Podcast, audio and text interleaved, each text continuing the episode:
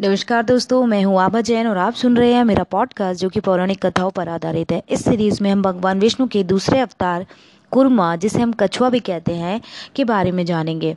वैसे तो भगवान विष्णु की यह कहानी समुद्र मंथन के नाम से ज़्यादा विख्यात है और उसी के साथ बहुत छोटे रहस्य जैसे कि भगवान भोले शंकर का नीलकंठ कहनारा भारत में कुंभ मेले की स्थापना, राहु केतु की उत्पत्ति, जैसी बहुत सी छोटी छोटी कथाएँ भी जुड़ी हुई हैं।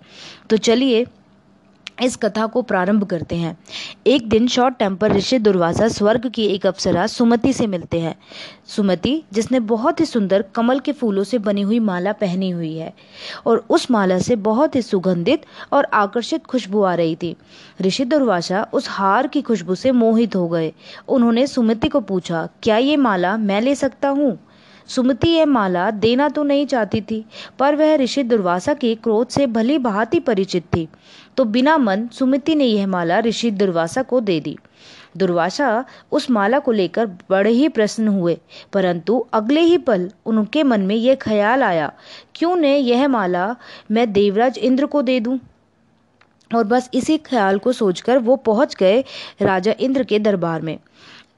इंद्र तभी एक बहुत बड़ा युद्ध जीतकर आए थे और अभिमान में भरे हुए थे। उन्होंने ऋषि दुर्वासा के उपहार को स्वीकार तो किया, परंतु कोई खास रुचि उसमें नहीं दिखाई और तुरंत ही उस हार को अपने सर्वश्रेष्ठ हाथी को पहना दिया। हाथी से उसकी खुशबू सहन नहीं हो पाई। उसने उस हार को ज़मीन पर फेंका और अपने पैरों तले कुचल दिया। ऋषि दुर्वासा के लिए तो यह बहुत ही निराशाजनक और अपमानजनक बात थी। उन्हें तुरंत ही क्रोध आ गया। उन्होंने इंद्र को श्राप दे दिया। जिस बहवव जिस शक्तियाँ और जिस जीत पर आप स्वर्ग का राजा बनकर अभिमान कर रहे हैं, वो सभी आपके पास से चली जाएँ। आप किसी के भी स्नेहपूर्वक लाए गए उपहार का आदर करना नहीं जानते। इसीलिए सभी शक्तियाँ, राजपाट, ऐश्वर्य, धन संपदा आपसे छीन, छिन जाएँगी और यह आपका अभिमान चूर चूर हो जाएगा। इसके बाद देवता और असुरों के बीच जितने भी युद्ध हुए, देवता सभी युद्ध हारने लगे और उस समय राक्षस बाली ने पूरी धरती पर अपना नियंत्रण कर लिया। देवताओं का वैभव, ऐश्वर्य, धन, स्त्री सब छिन गया। इसी कारण लगभग देवताओं की संख्या आधी रह गई। उस समय देवराज इंद्र को ऋषि दुर्वासा के श्राप के बारे में याद आया और इसी भय के साथ समस्या का हल निकालने सभी देवतागण विष्णु जी के पास सहायता मांगने पहुँचते हैं। मुस्कुराते हुए भगवान विष्णु जी कहते हैं, आप सभी को कुछ कूटनीति सीखनी चाहिए। और क्षीर सागर मंथन से निकलने वाले अमृत के बारे में बताया। उन्होंने कहा, अमृत की सिर्फ़ एक बूंद ही आप सबको अमरता और विजयी बनाने के लिए पर्याप्त है। लेकिन राक्षस बाली को इस बारे में सब पता है। और यह भी बताया कि यह समुद्र मंथन, देवता और दानवों के संयुक्त प्रयास से ही संभव है। अब यह आपके ऊपर है, आप इसे कैसे प्राप्त करते हैं? निश्चय ही मैं आपका मार्गदर्शन करने के लिए वहाँ पर आपके साथ अवश्य रहूँगा। सभी देवतागण बहुत प्रसन्न हुए कि चलो, समस्या का हल तो है।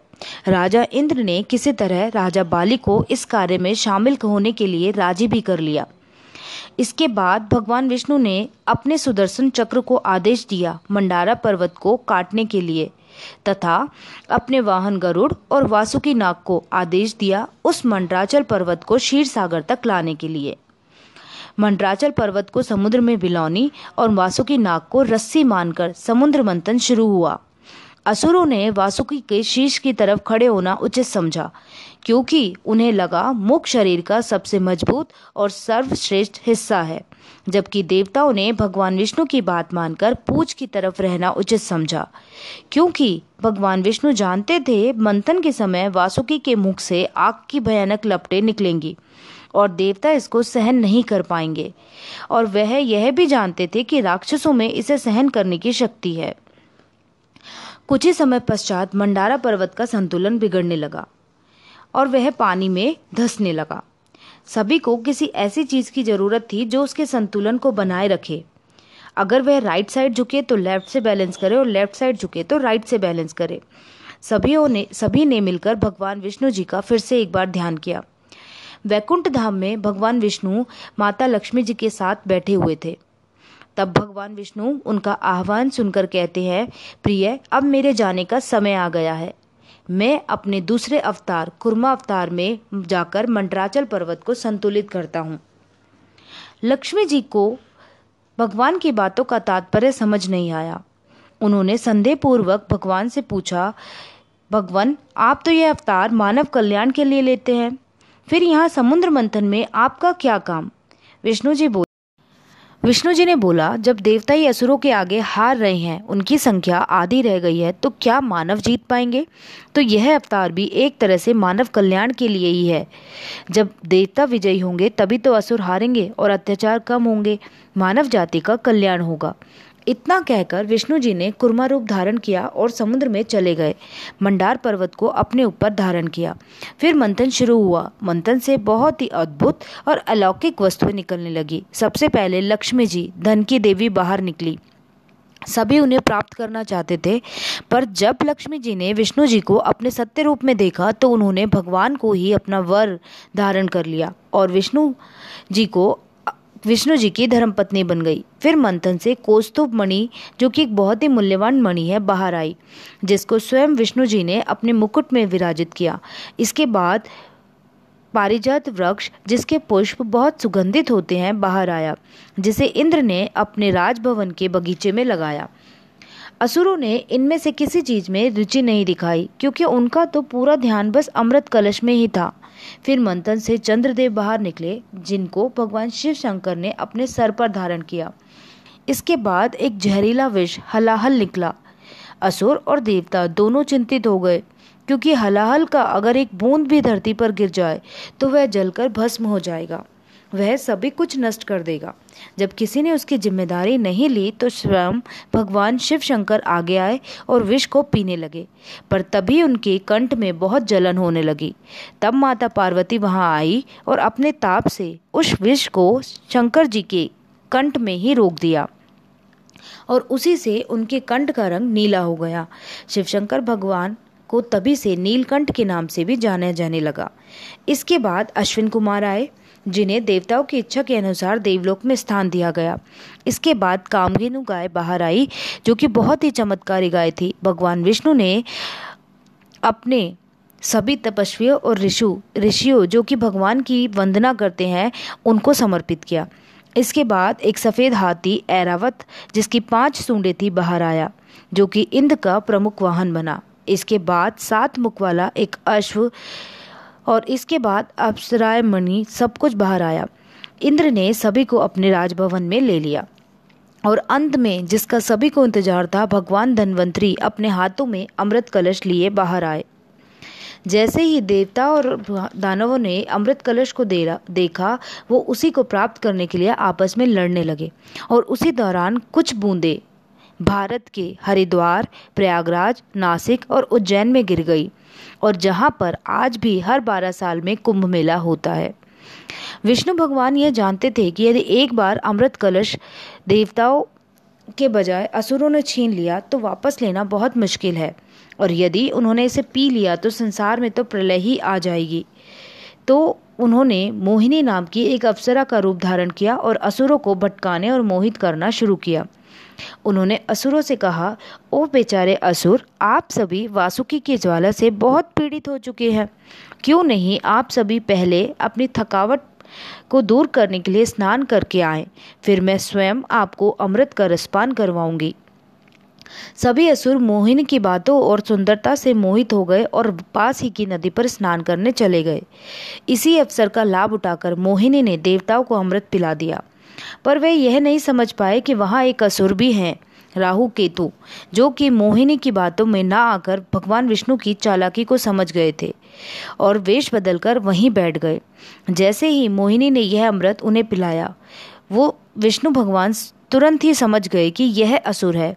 उन्होंने अपना सुदर्शन चक्र निकाला और उनका सिर धड़ से अलग कर दिया, पर तब तक अमृत उनके शरीर में जा चुका था और वह अलग होकर भी जीवित रहे।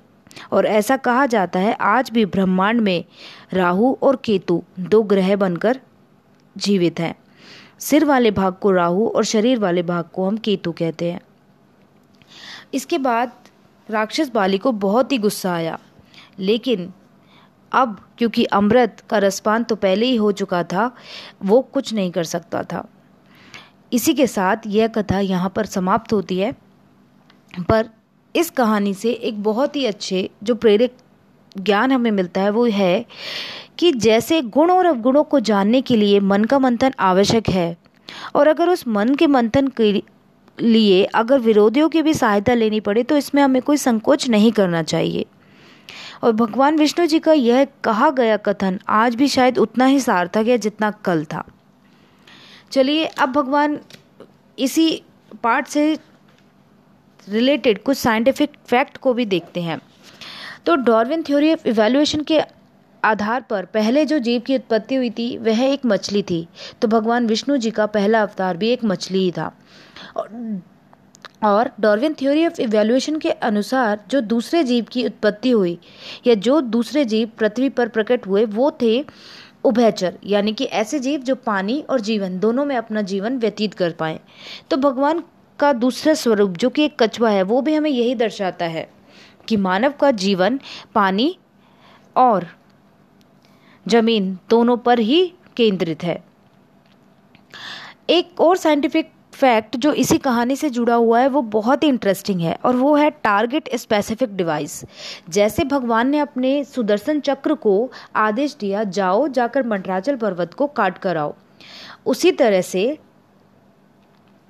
आज के साइंटिस्ट भी यह विचार कर रहे हैं कि कैसे टारगेट स्पेसिफिक डिवाइस को बनाया जाए, जो कि टारगेट को ऑटोमेटिकली सर्च करे, उनके ऊपर अपना टास्क कंप्लीट करें और वापस आए। तो वो है टारगेट स्पेसिफिक डिवाइस ये जो टारगेट स्पेसिफिक डिवाइस है, ये पूरा कंसेप्ट भगवान के सुदर्शन चक्र से ही लिया गया है।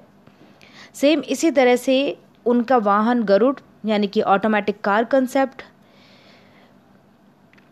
जैसे बहुत सारे साइंटिफिक फैक्ट हैं जो हमारे वेदों और पुराणों से ही जुड़े हुए हैं। या ये कहें कि साइंटिफिक जो भी हमारे साइंटिस्ट रिसर्च कर रहे हैं, उनका जो मेन आधार है, शायद हमारे पुराण और हमारे वेद ही हैं। तो इसी के साथ हम यहाँ पर यह एपिसोड ख़त्म करते हैं। आपको पसंद आया होगा और अगले कहानी के साथ हम अगले एपिसोड में मिलते हैं। धन्यवाद आप सभी का।